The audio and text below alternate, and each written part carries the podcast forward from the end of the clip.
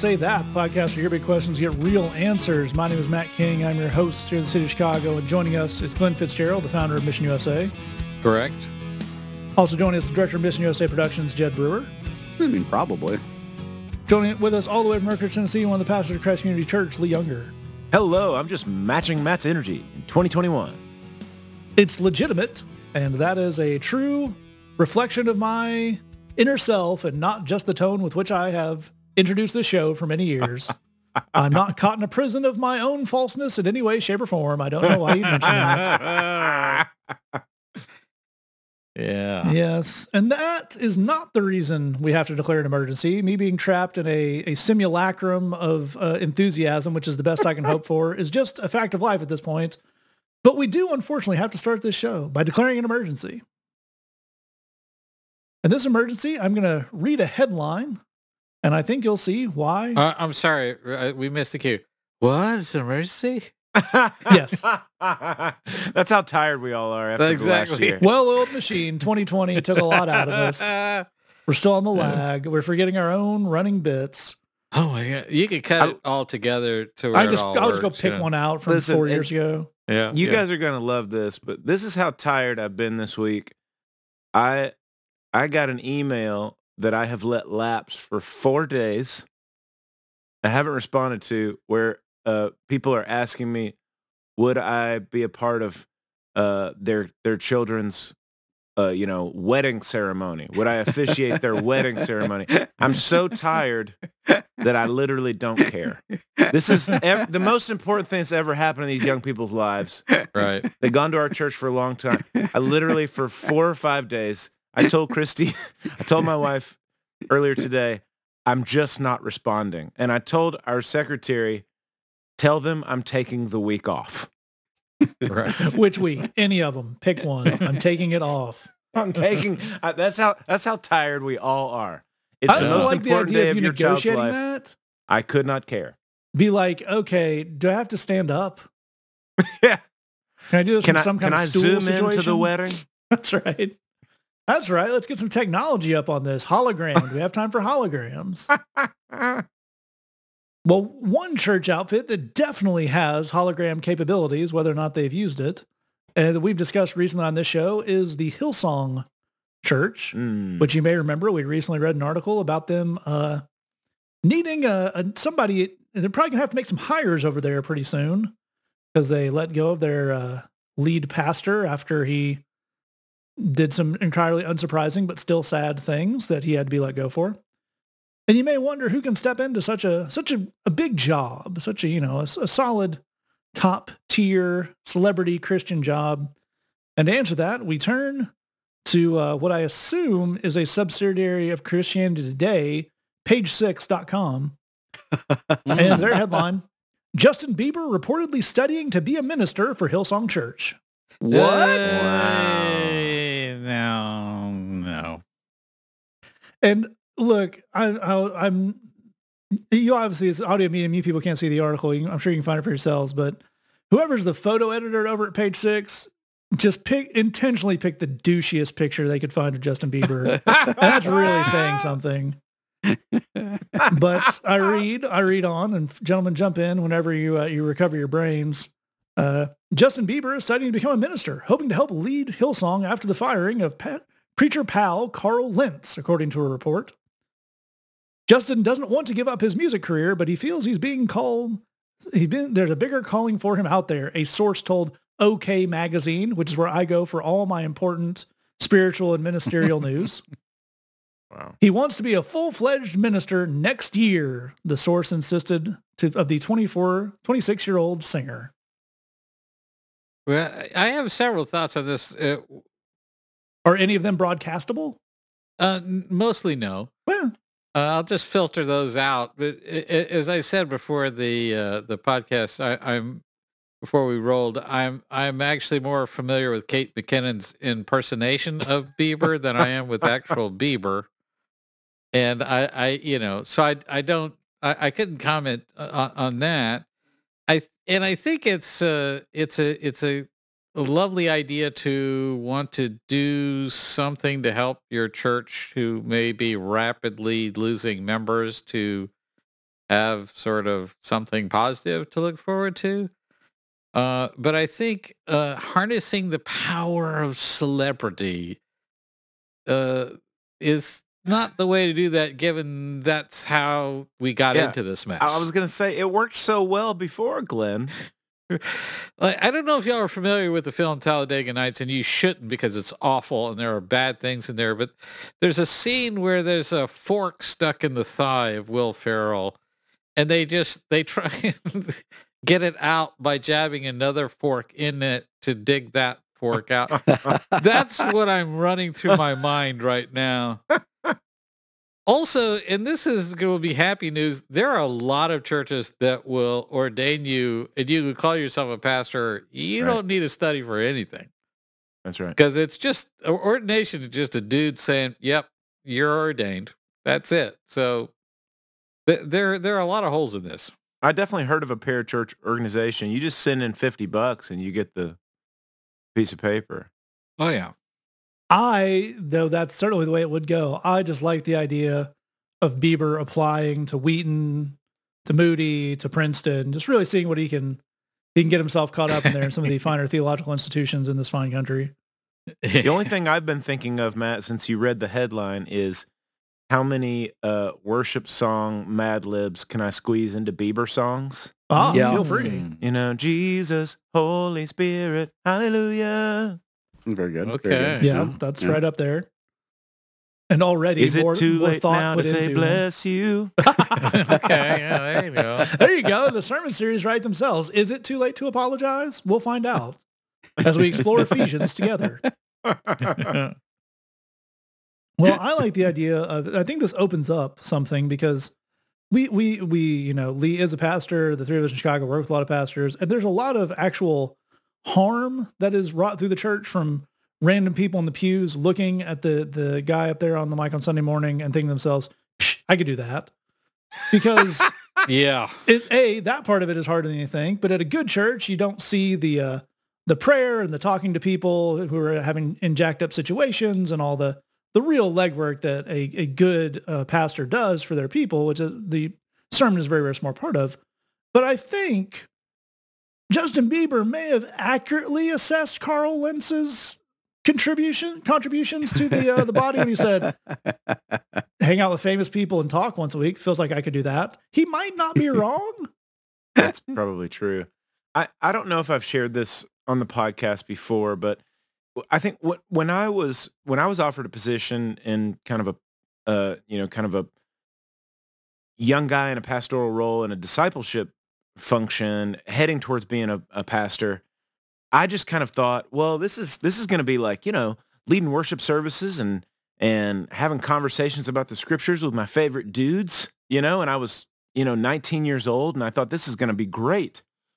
And then as I got into that role vocationally, I found out, as these other three guys on the podcast know, that being in full-time ministry is basically handling other people's problems for the rest of your life every single day of the week.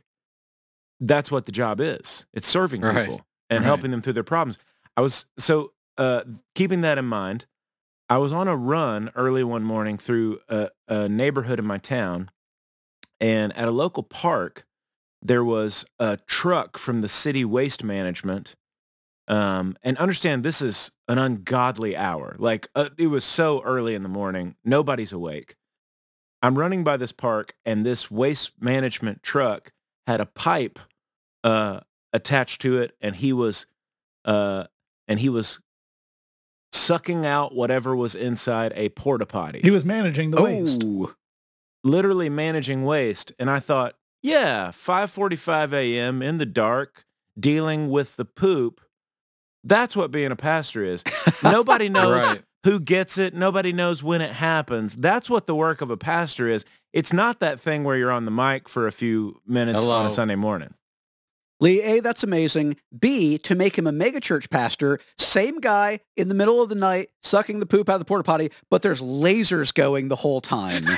Right. You know what? Unlike the megachurch pastor, I feel like that guy deserves it. Mhm. He, they Get him a definitely laser light deserves show. it. Well, you know, Uh, you know, first let's just say this. I mean, we're you know we're we're we're we're jibing, we're we're we're we're poking a little fun, we're cracking wise here.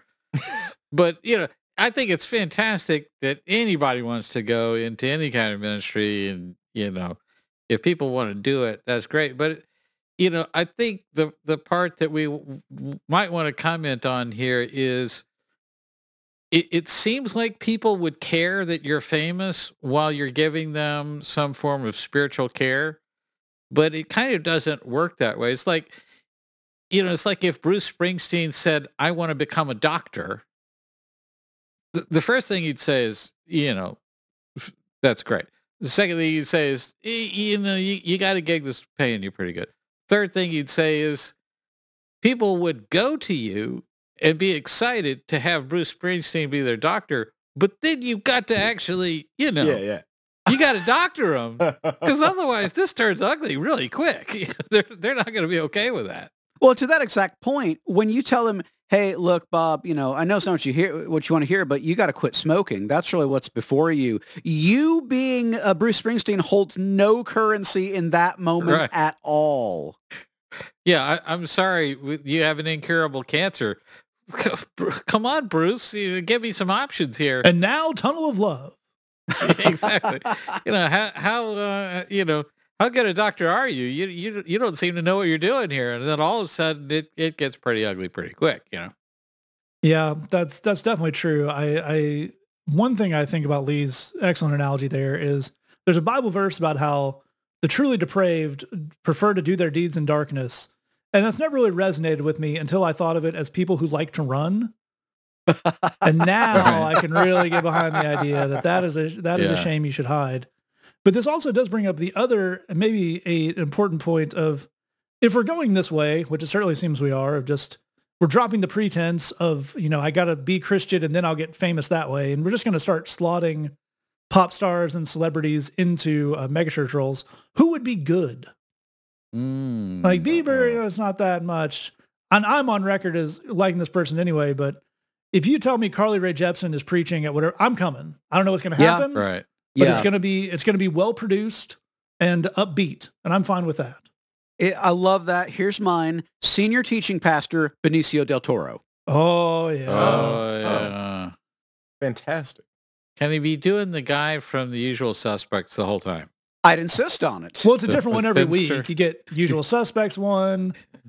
Oh gosh, he's in No Country for Old Men mode. This is going to be this is going to be a challenging Sunday morning. It, he'll flip you. He'll flip you for real. What's the most you've ever lost on a casting of lots? I don't know. This is dark.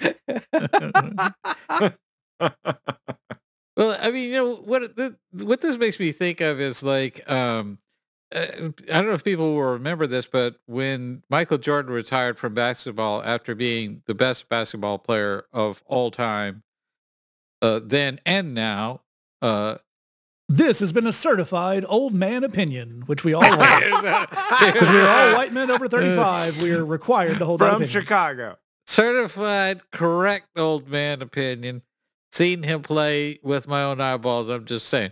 But after he retired, he actually tried to become a minor league baseball player and, and played uh, part of a season, if I remember right, with the Birmingham Barons and the White Sox organization. And um, there was it, it- that the White Sox happened to be owned by the same guy who owned the Bulls. So that's kind of how that happened. Uh, but they asked the baseball players about and they said, well, I'm a baseball player. And the fact that he wants to be a baseball player after already being the best basketball player in the world is very flattering. I'm, I'm very thrilled, but you know, there's more to it than just, uh, you know, having great athletic ability. You kind of need, you know, need to know what you're in for. So, you know, you know, cheers to him. It's just, uh, you know, you, you, you may want to ask around about it. That's definitely true. That being said, Daft Punk does church. You check it out once. You know I would. I would do that. Or if they're they gotta they gotta wear the helmets though, right? Oh yeah. Yeah. I'd watch that. We're up all night to get holy. Yes. Whoa, Wow, that's it. nice. That's- And there's the joke we're not going to top. yeah. So on that basis, we will declare emergency off.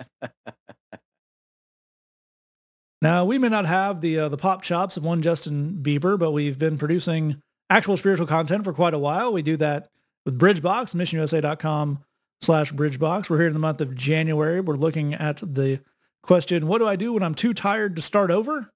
Mm. Which, as we pointed out, we can all relate to that one this year.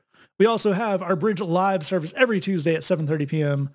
Central Time at facebook.com slash The Bridge Chicago. If you can't catch that live, you can always find every episode archived on the videos tab at our Facebook page. We're going to jump to our first question here. If you have this all the way to the end, I'll give you some ways to get in touch with us, or you can scroll down into your episode description and find the links there. Our first question comes in and says, what is spiritual growth? I saw a year-end evaluation thing floating around about that, but it just seemed to measure how involved at church you are. What does it really mean? And a very, very cool question on a big subject. But Jed, where would we start off? It's a great question, and we really appreciate you kind of seeing something in Christian circles that doesn't make sense and actually pointing that out, insisting on getting an answer. That's really, really good. That is Yep. an instinct that will hold you in good stead. So let's use a slightly different phrase for a second, but one that probably makes a little bit more sense, which is personal growth. Um, all human beings, uh, in order to have a healthy and, and fulfilled, fulfilled or fulfilling life, should be growing and changing and evolving as people. And that's personal growth. And that uh, would apply to their career and their relationships and their interests and hobbies and pursuits. Uh, and, and I think that we all kind of get that. And, and we may not always know exactly how to quantify it, but I think we all get the idea that to live a healthy, fulfilled, and fulfilling life is to grow and to keep growing and to keep changing and, and evolving. And that's that's what it is to be human. That to be perfectly stagnant would not be a great life. And I, again, I think that's something that we all fairly intuitively understand. Spiritual growth would be certainly a subset of that because you you are a spiritual person and you are a spiritual being. Um, your mind and body and spirit, and and ideally we would want all three of those to be growing, but we do want your spirit to be growing as well. So fortunately on this, the Bible has a really good guide. Um, if you turn to the fifth chapter of Galatians, there's a point where Paul talks about something that uh, people have deemed uh, the fruits of the Spirit. Um, and those are love, joy, peace, patience, kindness, goodness, faithfulness, gentleness, and self-control. Yes, I was a preacher's kid. So the thing about fruit is it grows. Uh, so it's actually a, a good way to think about spiritual growth. But it's a little bit weird. Like there's not a number assigned to how patient you are. You know, I was a 5.3 on patience last year, and this year I'm a 5.4, so I'm really getting after it. So we we may need to embrace some slightly different questions to get at what would growing in these things look like. So I've got some questions for you to consider just as a starting point, but I, I bet that you could begin to adapt some of your own. So for example, one of the fruits of the Spirit is kindness. And one open-ended question for you to consider is, are you learning, have you been learning new ways to be kind both to yourself and to other people? Because kindness is a fruit of the Spirit, but it's also something that has to be put into action. It is a craft that must be lived out for it to mean very much. And so are you finding, are you discovering new ways to show kindness? Are you finding new arenas in which you can be kind, again, both to yourself and to other people? One of the fruits of the Spirit is joy. Uh, a, kind of an exploratory question there would be, are you finding new ways to experience joy?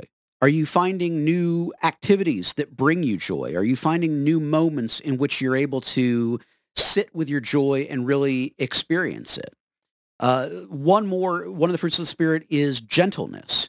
And uh, it's worth asking, are you learning how to bring gentleness into tough situations? Uh, we, we talk on this show a lot, and rightly so, about the need for boundaries, and sometimes that means the need for confrontation. Are you learning how to bring gentleness into setting boundaries and into confrontation and into moments where you need to be firm, where you're able to be both firm and gentle at the exact same time? These are all areas of spiritual growth. And what's interesting about them is you, you mentioned that the thing you'd seen was really just how involved you are with church. Uh, the thing about church is it doesn't intrinsically have anything to do with whether or not you're growing in those areas. Yeah. Um, but the funny thing is, if you make up your mind, for example, I want to, uh, we started with kindness. I want to learn uh, more about kindness, about how to be kind to myself and to other people and in new ways and more creative ways. If you know that that's something that you want to work on, then stuff that happens at church could really help to support that. Um, there's activities you could get involved in or you know, a, a, Bible study or Sunday school class that may be talking about things related to that, where maybe that might help with that process. But you you might need a, the goal first to know kind of which things would help with it. But again, you can grow in your spiritual life. We want you to grow in your spiritual life. And, and the, the fruits from Galatians 5 is just kind of one way to look at that. But here's the key thing. The fact that you are asking tough questions and trying to figure out what's really going on, that in and of itself is a great sign of good growth as a person that's going to lead in good directions in your life. And we are proud of you. That is a fantastic place to start that off. A lot, a lot of great stuff there. And Glenn, where would we take this from there? Well, yeah, I I I think uh, we can, you know, sum all of this stuff up and and really zero in on the idea that spiritual growth is uh, has to do with depth of intimacy that you have with the Lord, Mm.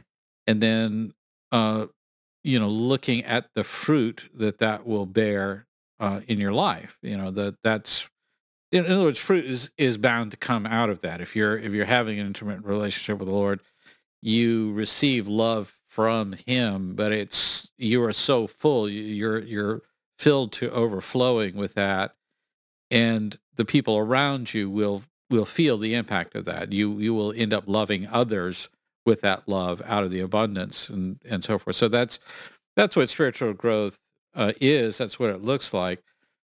Uh, I think it's important to recognize that in order to achieve that kind of intimacy, it's about looking at the things that are a hindrance to that. Uh, I, I think the tendency is to look at behavior stuff with that, and that's a mistake. Um, in other words, behavior is the fruit of something. But if we don't know what the something is, we could change that behavior. It'll just manifest in a different way because we haven't dealt with underlying uh, driving force there. Uh, it- you know, the Bible talks about casting off uh, the sin that entangles us and casting off everything would hinder us and hold us back uh, so that we can run this race. I, you know, I think Jed is giving us a good map of that landscape of looking at in what ways do I have, you know, a, a bitterness that keeps me from uh, being a gentle person?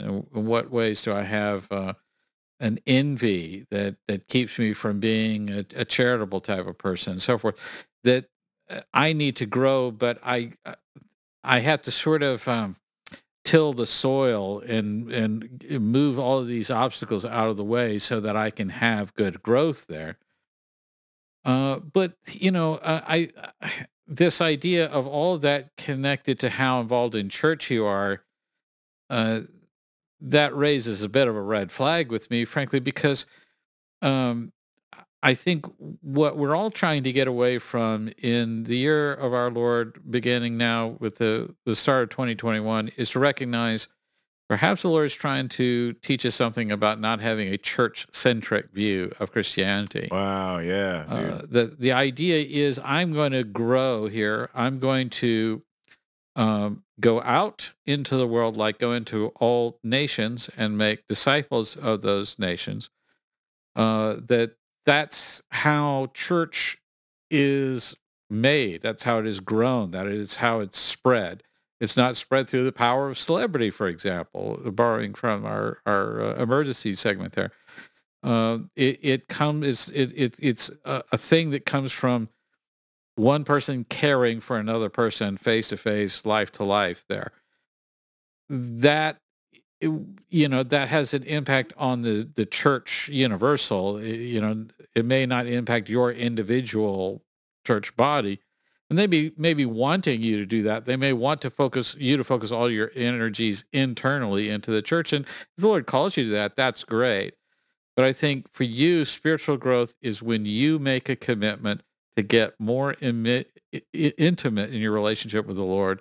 You grow with in that intimacy, removing all the obstacles that hold you back, and then that's overflowing into your out of your life into the lives of people around you.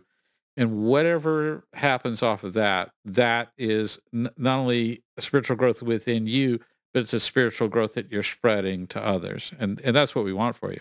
It absolutely is. That's all great stuff. And Lee, I'd love to get you to pick us up there on what Glenn's talking about some of the church stuff because as we're, you know, very pro getting involved in a, in a good church on this show, we drive people towards that a lot.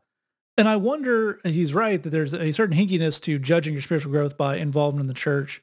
But I wonder if often we just land there as a default because, uh, you know, things about Mm. spirituality are hard to measure. They're hard to, uh, you know, put a score on. But you can score how many times you went to uh, into that building. You can score how many, you know, how many times in a row and how, how often you took notes of the sermon, and all that stuff. So what is the role of a good church experience in spiritual growth? And what's left over from that that a church is not going to do for you?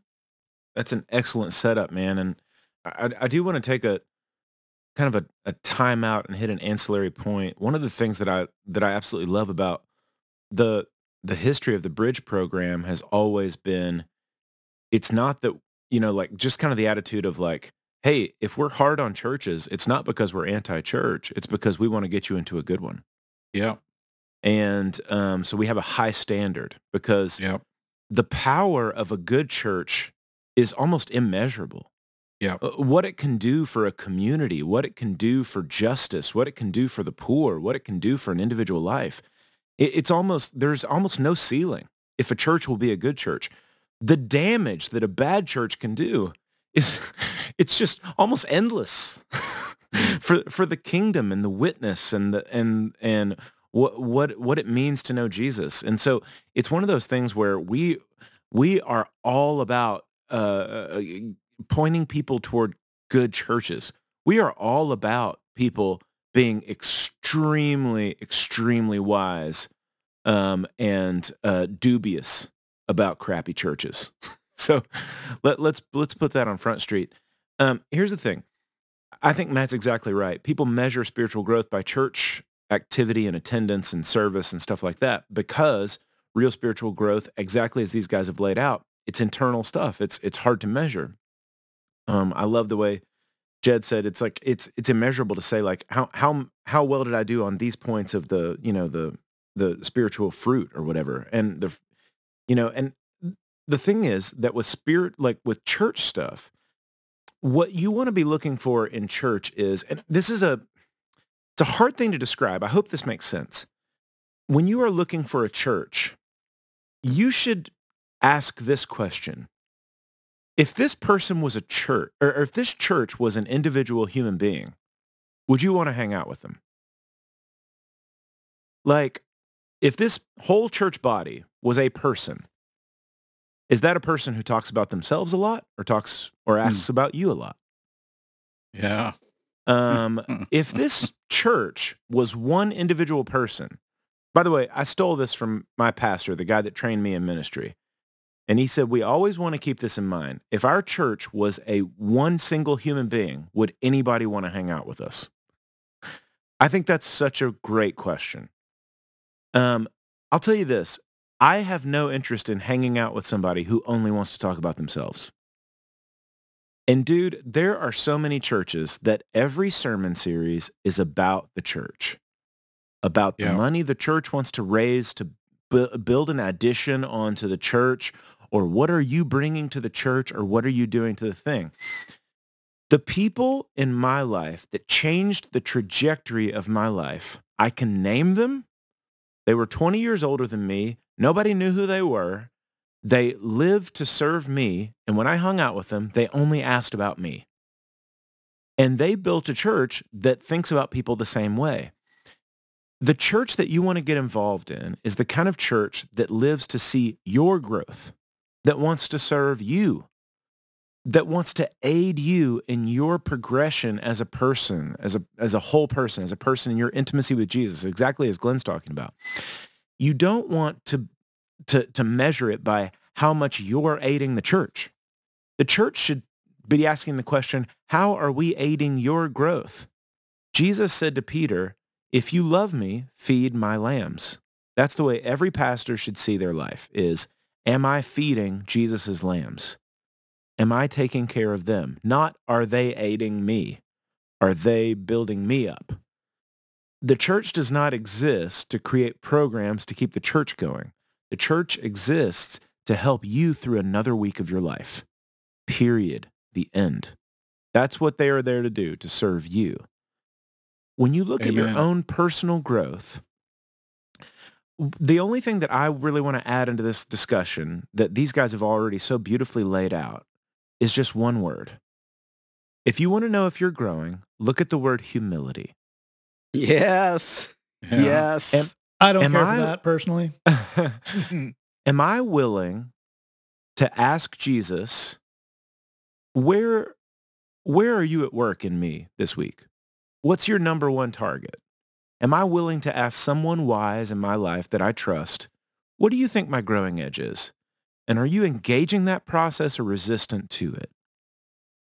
Um, there's a there's three chapters in the beginning part of the Gospel of Matthew where Jesus which the gospel of matthew the whole point of the gospel is to matthew wants to display to the to the people of israel this is your king. Jesus has come to be the king uh, of uh, of all of us. Jesus lays out the manifesto of the kingdom in chapters 5 6 and 7 and the very th- the whole thing starts out with this the happy people are the people who are bankrupt spiritually who know it humble people are the happy people if you are a person who's willing to say, I'm not there yet, I have growing edges and blind spots, I want to engage that and not be resistant to it, then I promise you right now on this podcast, you have my word. You are so far ahead of everybody else. Even Yep. if you just have that attitude of, I am spiritually bankrupt. On my own, I cannot do this. And I am asking the Lord Jesus and people in my life who I trust and who care about me to help me see what my blind spots are and my growing edges. And with the patience and mercy of Jesus and the patience and forgiveness of my friends, I want to engage that process and not be resistant to it. Your church's role is to aid you in that in any way they can, not to find out how you can aid them. That's what spiritual growth is about. And that's what spiritual growth is about when it comes to the church's involvement in it. That is all fantastic stuff from all these guys. I echo every bit of that. We're going to move on to our next question, which came in and says, why is it that when you're doing well and growing and some of your friends are having struggles, they start acting weird toward you? And it's, it's an excellent question. It echoes something we recently talked about in one of our, our Bridge live services. And Glenn, where would we start off? Well, yeah, let's picture that you have a friend that is currently failing, just really, really failing, uh, you know, in whatever that could be professionally, it could be, you know, in in the relationship that they're in with their partner, it could be, you know, just any kind of failure that they're experiencing. Now imagine you're having a wild success at the same time in that same area asking people to celebrate your success while they're failing that that's a tall order. That that's a lot to ask.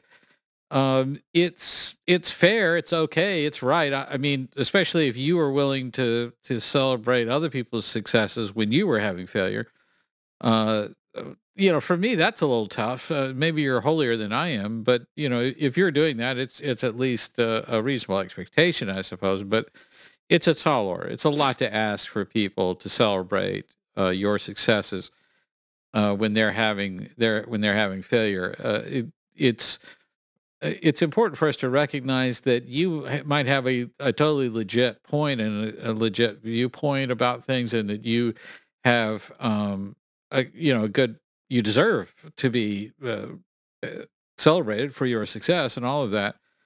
But it's important to recognize there are some people just need to be left off the list of people you expect to really be a part of that. Uh, just because they're going through something, we need to have patience and understanding with that. It doesn't mean you deserve it any less, if you see what I'm saying. Uh, jealousy is real. It's real, y'all. It Mm. happens. The funny thing is, the people who are subject to jealousy most often tend to assume it the least often. Uh, a humble person never thinks, ah, they're all just jealous of how awesome I am. that's you know that's not how that works. But if you're uh, you're actually a humble person and you have successes, which you will if you are humble, as we've covered in the last segment there, if you're humble and you're having successes, the last thing in your mind is that people are jealous of that. I mean, if you work hard to to have uh, some sort of uh, you know ministry success or a job success or whatever, you you, you don't you, think it as a as a product of of effort, not you know just a a a quantity that other people can be jealous of. I mean we've experienced a certain amount of people being jealous of our ministry success and our viewpoint on that is if you wanted to succeed, I can tell you exactly how to do it. You could just do it. uh, you know, if you humble yourself long enough to listen to it and give it a try. I, I don't know. I, I was talking to, I, I won't mention the name, but a, a, a, a denominational leader of a highly placed person in a significantly sized denomination. I said, look, you know, I can tell you and your people how to do everything that we've ever done in ministry. I can lay it out. I can explain it to you exactly. And I am absolutely certain you can do it better than me because mm. I think you are a more sanctified and holy person than I am. And I know you think you are more sanctified and holy than I am. So I, there's no, I, I don't know where the doubt comes in that you could, you could uh, do that. Uh, but you know, jealousy is a real thing. Jealousy blinds us and we, we don't want to access that wisdom when we're jealous. We don't want to celebrate other people's uh, victories uh, we don't want to learn from other people sometimes when we get that jealousy going. And that's we we get in that downward spiral. And if you've ever been there, let's maybe have some understanding with other people uh, who are there, even if they're acting in a really uncool and unfair way to you. Uh, here's here's the final point, and I'll send it around to these other guys because I think there's a lot to digest here. But this is a hard truth, but I don't think it's it's a a particularly, you know, a negative truth that the higher you go, the smaller the circle. Hmm. The more successful you are, the fewer people are on that same level where you're at. The more you grow in your relationship with the Lord, the healthier your marriage is. You are becoming, if you have a really, really, really, really, really healthy marriage, you are in a severe minority. Yeah uh, you you are you are you don't have a lot of people that can relate to you in that and that can start to feel sort of weird and lonely and disconcerting and and all of that but the trade-off is you have a smaller circle the higher that you go but the fellowship gets way better come on now uh, because those people you know they, they, you know they need you as much as you need them because there's there's fewer of you uh, but they also have a lot of amazing wisdom that you can access. You can grow even more. And the bond is tighter the higher that you go in that way, even if it's a smaller circle. And if we can be at peace with that and have an expectation, that's what we're going to face. I think we can be a lot healthier with this. That's a really good place to start this off. And Lee, I'd love to get you to, to pick us up here because one of the uh, things we see in the people we work with um, who are making positive changes. That could be getting sober. That could be moving to a, a better neighborhood. Is the accusation of you've changed, man? Which, like, yeah. yeah, making changes. That's the thing we're doing here. But implicit in that is something about the people you were with not being comfortable when you become a different kind of person. And what can you tell us about that landscape? Yeah, it's a really interesting thing. I, I've I've spent a lot of years and and and Matt's done a lot of this as well with me, where we would take, you know, uh, in, in outreach and in youth groups, take, you know, kind of high school kids off to different kinds of camps and weekends and stuff where they would hear a message about the Lord.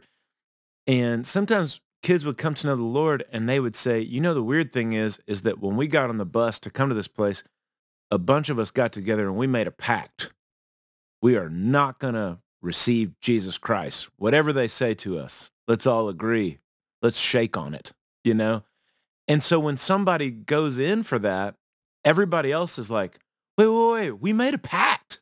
We were not, we were mm-hmm. going to be the resistance, man, you know? And there's a thing that happens where if you make positive changes in your life, the the fact of the matter is you have looked at your life and you've made a realization there's something I don't accept about myself and I want to change that.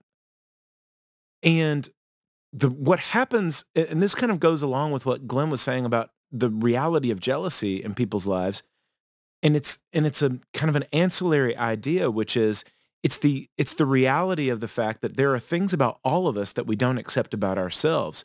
But if i'm in a group and you start making changes in some of the things that that you don't accept then that it, it's kind of like it throws a highlighter on the things that i don't accept about me.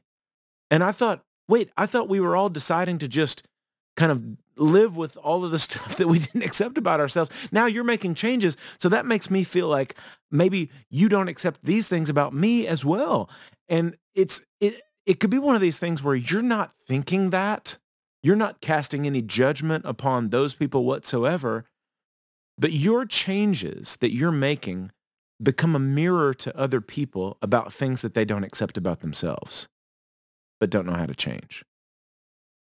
And that's not your fault. But your life is now shining a light on somebody that like, there's something about me that in all honesty, I don't accept. I don't know what to do about it. I don't know if I'm ready to make a change. And so their attitude towards you, I mean, I love the way that you write this question in because you're like, why do people get all weird all of a sudden? That's such a great way of saying it. People's funky attitude, quite frankly, is it's uncomfortable that now one of us, it's almost like in our lives and our friendship together, we had all decided to make a pact. We're never going to change, man. We're just going to accept this for the rest of our lives. But now one of us has has broken. One of us has fallen. One of us has decided, I don't accept this anymore. I want something better for myself. And now it your life becomes a mirror to everybody else. It's not something really that you're doing to them. It's actually an opportunity for them. It's not that you're judging them.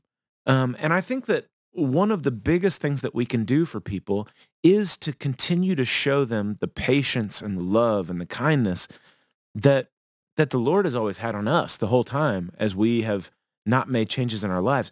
But that's a hopefully it's it's a kind of a clear explanation of like what is happening is the fact that the fact that you're making changes means you've found something in your life unacceptable and you've started to figure out a way to make a move in that.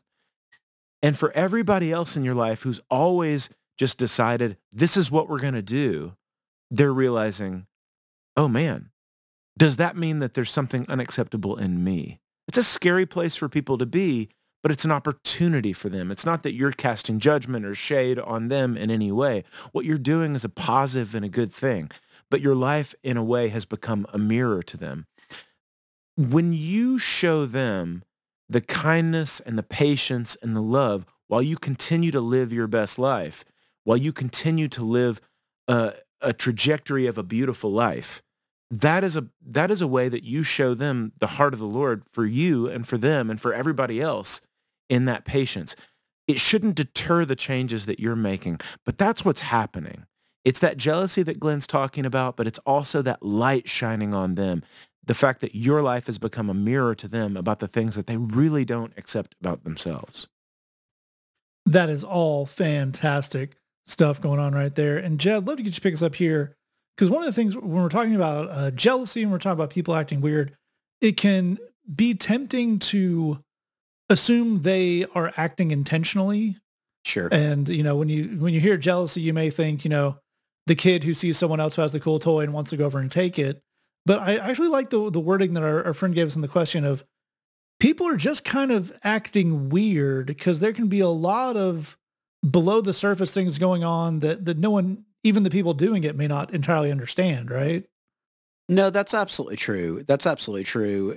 One of the weird things about jealousy is that it is extremely common, but A, a lot of people are not being honest with themselves that they are jealous. Um, you know, that's that's something that for a lot of people they feel fairly embarrassed about. So they are definitely experiencing it and definitely struggling with it, but definitely do not want to uh, admit to themselves that that is what's going on. And given that, the odds of another human being ever saying to you, I am jealous of you, are almost zero. Right. Uh, that's that's just not going to happen. So it kind of puts you in an awkward position of, um, you kind of have to make some guesses. And I here's the paradoxical thing, right? Is it feels really arrogant to say, well, I guess people are just jealous of me. Um, but if that's what all the evidence suggests, then we do kind of have to move forward. And and here's what I mean. You need people who are happy for you, who will tell you that they are happy for you. Yes. You Yeah. actually need people who will celebrate your victories and your successes. Uh, the whole lone wolf thing, uh, it, that's not workable, It- not in the long run, and not really for anybody. If you're pursuing anything that's difficult, anything that's a challenge, if you're growing, you need other human beings that say, "Hey, man, you're doing good." Like you, you need that. It's not just that it's a nice thing to have. In the long run, you need that. And so we could say that your old friends, maybe it's not jealousy. It almost certainly is, but maybe it's not. Maybe it's that they're just obsessed with, uh, I don't know, chocolate pudding or Harry Potter or something else, but they're very, very distracted, so they can't cheer you on. Either way, though, they're not cheering you on, and you have a need to be with people who see what you're doing, see your successes, and will cheer you on. Amen. you you have a need. And so if these people either can't or won't uh, do that for whatever reason um, you're going to need to make some changes to your relationships in order to make sure that your needs are met. And that really leads to the one more thing is now that you are discovering what a challenge it is to not have people cheer you on, to not have people not be willing to celebrate your victories. One of the things that we really want to encourage you towards is be that person for other people. Mm. Observe the people that you see in your life. Take the time to notice when they are doing something good, when they are succeeding, when they're having victories, and cheer them on. Celebrate that with them. That's a direct Christian thing. The Bible says, rejoice with those who rejoice, mourn with those who mourn. Um, take the time, be the person who will celebrate those victories in the life of other people. Uh, it is a beautiful thing for those people. You will get a lot out of it, uh, way more than you think you will. And critically, it's one way to redeem the ill treatment you are currently receiving. It is not cool for your friends to refuse to celebrate what's going on with you. But one of the ways that you can redeem that is to let that remind you how much other people need it and turn around and be that for other people. But at the same time, you need that in your own life. We need to go find people who are prepared to do that for you and be that encouragement to you. Uh, if you're not sure where to start with that journey, send us another note. We'd love to help you find a community where that can and will happen for you. Absolutely right. That is all wonderful, wonderful stuff. We're going to move on to our final question here. It comes in and says, I've never really read much of the Old Testament for myself outside of Sunday school stories and some Psalms. I'd really like to dive into it this year. Any tips on how or where to start? And another really, really cool question. And again, we, we dig the honesty because the Bible can be intimidating overall. And the Old Testament, even if you grew up in church and certain traditions, there's just a lot of stuff there. It can be tough to know where to jump in on that. And we certainly applaud your desire to do so because there's a lot of great stuff in there, which I'm sure all these guys are gonna are gonna point you to. But Lee, where would we start off with this?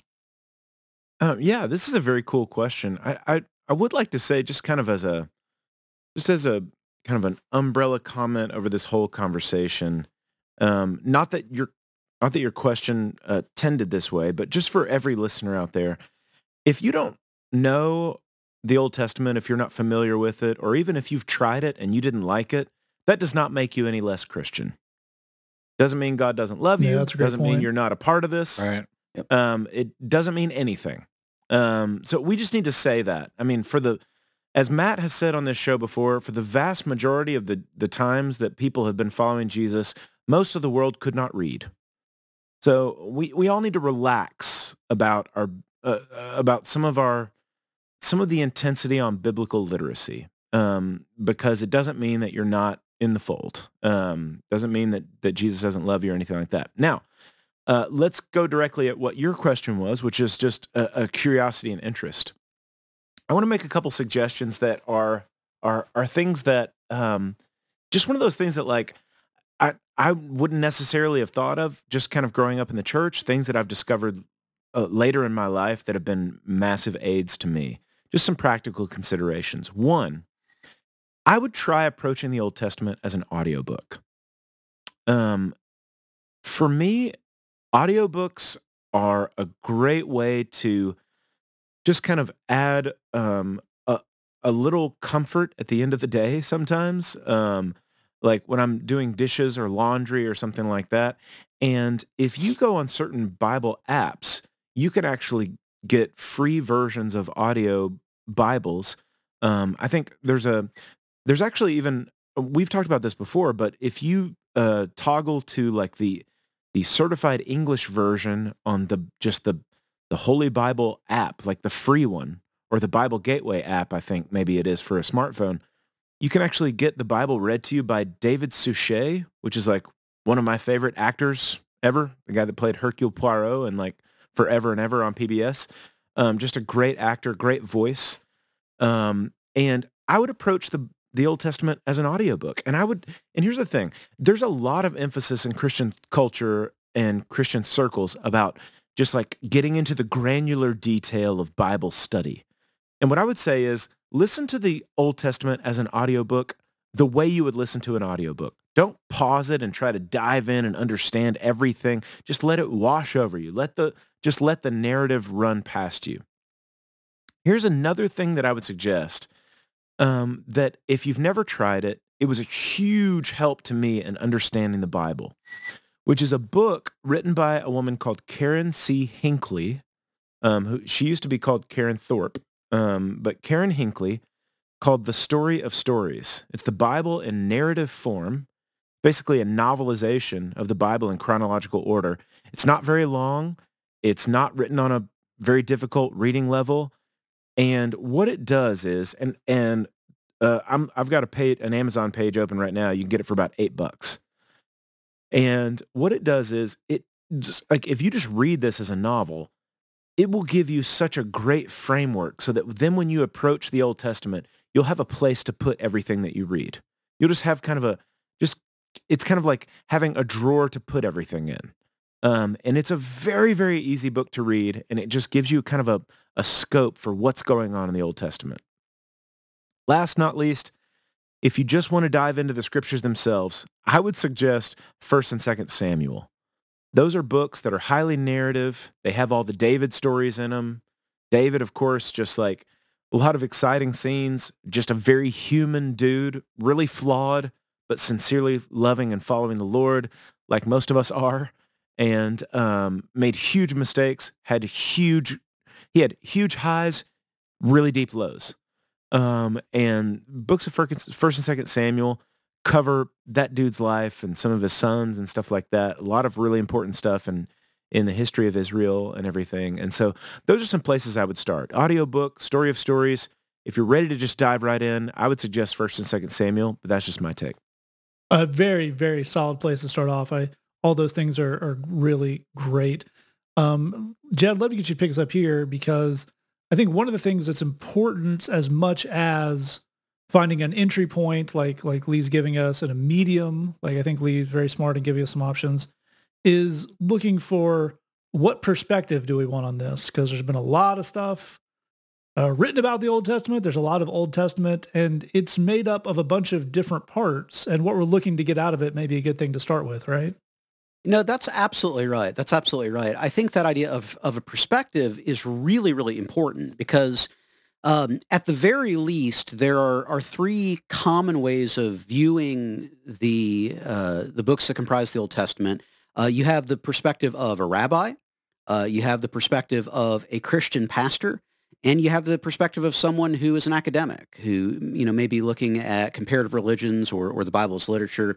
And it's worth noting that all of those perspectives have some really interesting, really valuable things to contribute, uh, but they're all coming from different places and with different goals. Uh, and so that doesn't make any of them bad. And I don't know that it, it, technically makes any of them superior exactly, but but they are they are different, and you would want to have a sense of the kind of perspective that you're looking for and what your goals are for this information. Uh, so in other words, if your thought is just, I don't know anything about this at all. Um, I would, uh, you know, never really read it. I would just like to have, you know, a basic idea of what's going on. I think Lee is right. Um, I think there's a lot of, of great, just kind of classic stories in the Old Testament. You know, there's there's David and Goliath, there's Joshua in the Battle of Jericho, there's Daniel in the lion's den. Um, a lot of these are, particularly if you didn't grow up in church, you've probably heard those titles without knowing the stories. Um, and uh, you could you could literally just Google classic stories Old Testament, and it would probably give you a pretty good list. You could you could go read through that. Uh, the the book of Psalms, of course, is an amazing amazing book. Um, if you're not sure where to start there, start with the 23rd Psalm. Uh, and the reason you should start there is because it's a good one, and you probably already know big parts of it, and you didn't even realize it. Um, if you want something really, really practical, um, then the book of Proverbs is a great book full of all kinds of really cool wisdom uh, that is applicable kind of regardless of a person's faith journey, to be, to be really honest. Uh, so that would be if like I've really never read any of this and I'm just curious and I just want to sense those would be great places to start. Um, if you're wanting to be involved in like teaching, maybe like you want to help to lead a Sunday school class at your church, or, or maybe you want to be um, a part of um, a, um, a, a youth group, you know, where you're leading a Bible study kind of thing. Um, one book that would be worth looking at. There's a writer named Gordon Fee. His last name is spelled F-E-E, and the name of the book is How to Read the Bible for All It's Worth. Um, it's not light reading, but it's a good book, and there's there's a lot of good coverage from a Reformed Christian perspective on the Old Testament. And and if you want to again, you know, help with a Sunday school class or help with a youth group, that would be a really good resource. The the other purpose that's pretty common for people wanting to to dig into this stuff is they want to be able to debate with church people. Uh, because when church people get on weirdness, the Old Testament comes up a lot like a, a disproportionate amount. Um, and for that, I want to encourage you a to not have debates with weirdos. But if if that's yeah. where if that's where you're coming from, there are two books that I would encourage you to to look at. The first is a writer named Abraham Heschel. His last name is spelled H-E-S-C-H-E-L. Uh, he uh, is deceased now, but was an amazing rabbi and writer. Anything he's written is worth reading. But his book, The Prophets, is an authoritative text on a very big swath of the Old Testament, and it is worth its weight in gold. Um, another really series of books, there is uh, a uh, an academician and a translator named Robert Alter, uh, who is uh, passed away just a few years ago, but he has a translation and commentary on the whole of the Old Testament. I'm actually reading his his uh, commentary on Genesis right now. Um, it is absolutely amazing. Um, it's worth the read. It is worth noting that neither Heschel or Alter are Christians, and so uh, they are not going to be coming from a perspective of talking about Christology or how these, you know, any of this relates to Jesus, because that's not what they're on. Um, the one more thing that I would want to throw in that I think is worth looking at is um, there is a lot of stuff in evangelical Christianity at this point that has basically co-opted things in the Old Testament for their own political purposes. Um, and I do want to encourage you to be wary of that.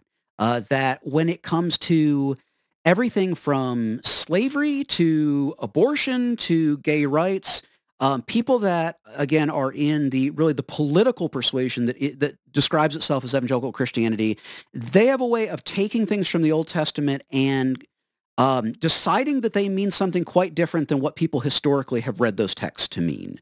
Uh, so if you are looking at those issues, I would definitely encourage you to have a look at what a person like Gordon Fee says and what a person like Abraham Heschel says and what a person like Robert Alter says as you're trying to understand uh, some of those passages and where you want to land with all of that. That is absolutely right. And a thing I'm not making up to point to uh, Jed's exact point he ended on there, um, I was uh, looking at Twitter when we before we started recording, and there was a a certain right wing media personality who was pointing out that the real problem is that American Christianity got watered down with all that turn the other cheek stuff and isn't about what amazing warriors like all the people in the Bible are. And that's cuckoo pants, but is uh, there are a lot of people who want to be culturally or politically Christian who don't like the whole Jesus part, and they really love digging into the Old Testament, exactly as Jed was saying there. And Glenn, these guys have given us a, a lot of great stuff, and you, you do a lot of work with people who are new to the faith or maybe digging deeper into the faith and may not really know anything about the Old Testament. Folks who work both behind bars or come to know the Lord at the bridge. So where would you send folks towards getting a handle on the Old Testament? Well, I like the the way you're coming in on that question because ultimately, when you're talking about the Old Testament, we we we want to start with a perspective on it if we're going to study it, and the perspective is this is a covenant we are no longer under. Uh, and then from so you know we that ought to put everything you were just talking about uh, about uh, people using the Old Testament for their own purposes in perspective. But I think if if we move past the fact that it's a covenant we are no longer under, uh, there is a, a tremendous amount of history that is you know allows us to put a lot of the New Testament in perspective, and that's really cool. Uh, that's why these fellows are, are pointing you towards uh, the parts of the New Testament that focus on history and uh, focus on the, the story and the narrative uh, that takes us from Adam to Jesus. So I think that's good. Also, these fellows are touching on, and I want to reiterate, what is what is our motive with that? You know, what are we looking to to do there? I think sometimes I don't know if you're like me on this, but um, every now and then the devil will come along and say, you know, how good of a Christian are you? Because there's a lot of stuff in the Old Testament you don't know. Right. And the wrong response is, yeah, I need to read the Bible so I'll know stuff. And then when I know stuff, I'll be a Christian.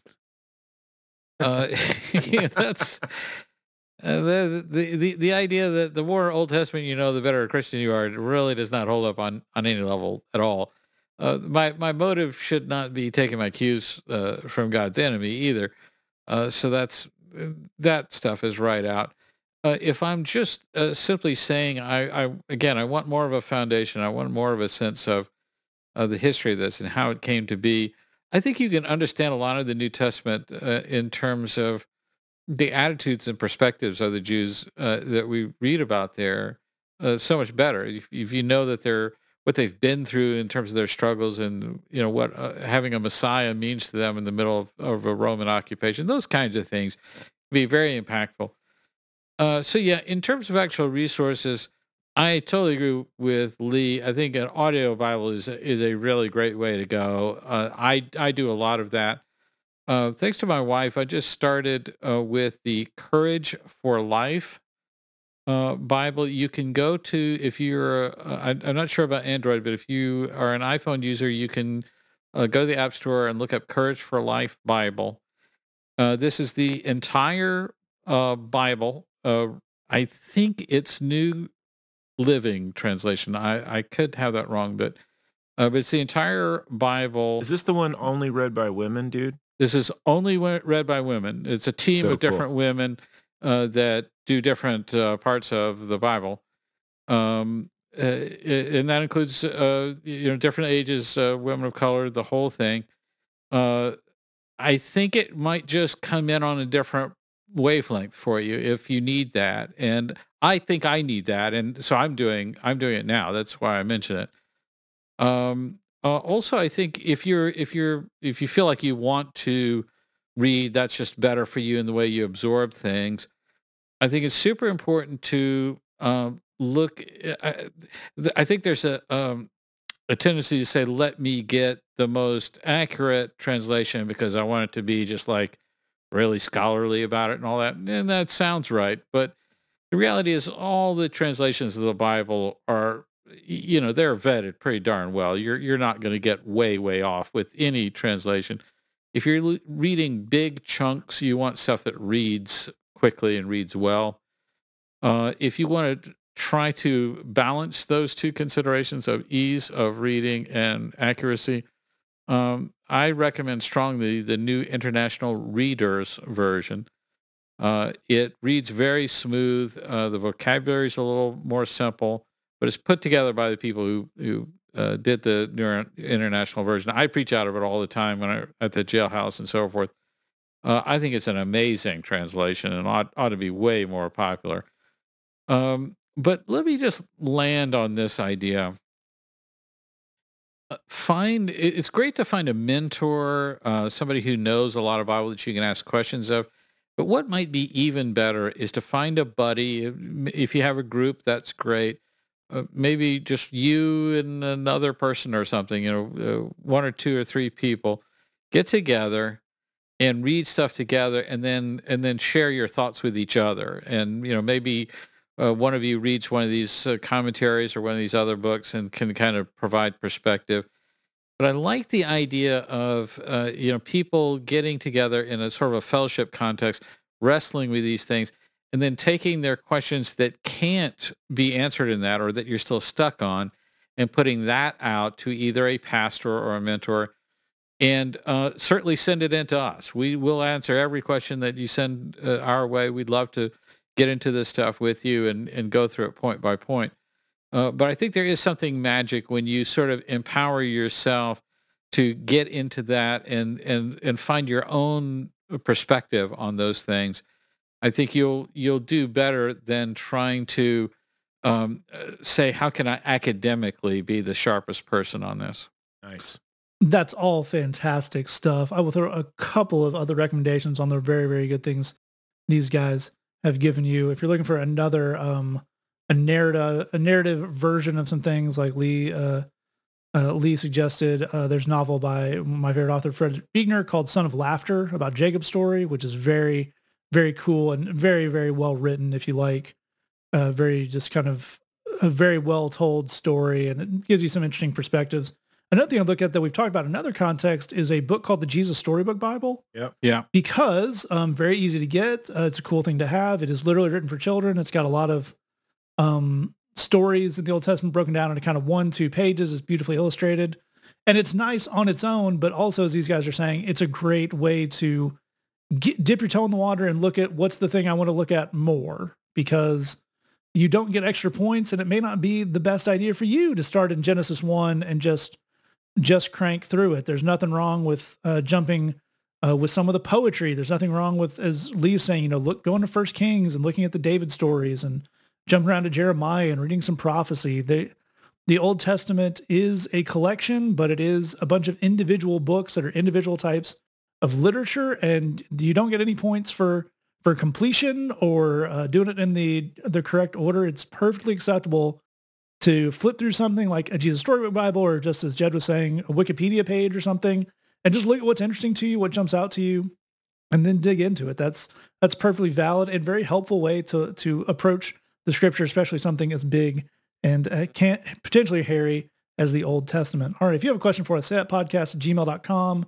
thebridgechicago.tumblr.com slash ask if you want to keep that totally anonymous. You can sign up for BridgeBox at missionusa.com slash BridgeBox. You can join us every Tuesday at 7.30 p.m. Central Time at facebook.com slash The Bridge Chicago for The Bridge Live. We're going to take you out with a time with a track recorded long ago when we could get many, many people in the same room and record them singing. This is Jed leading some folks to the bridge in a worship song called Greater Is He. Take out yeah. that. Thanks for listening. Just remember, we love you. God loves you. There's nothing you can do about it. Coming to HBO, this summer's hottest new reality-based hospital drama, Paging Dr. Feelgood. Motley Crue are back, and they're not qualified, but they're going to try and heal people with the power of fame.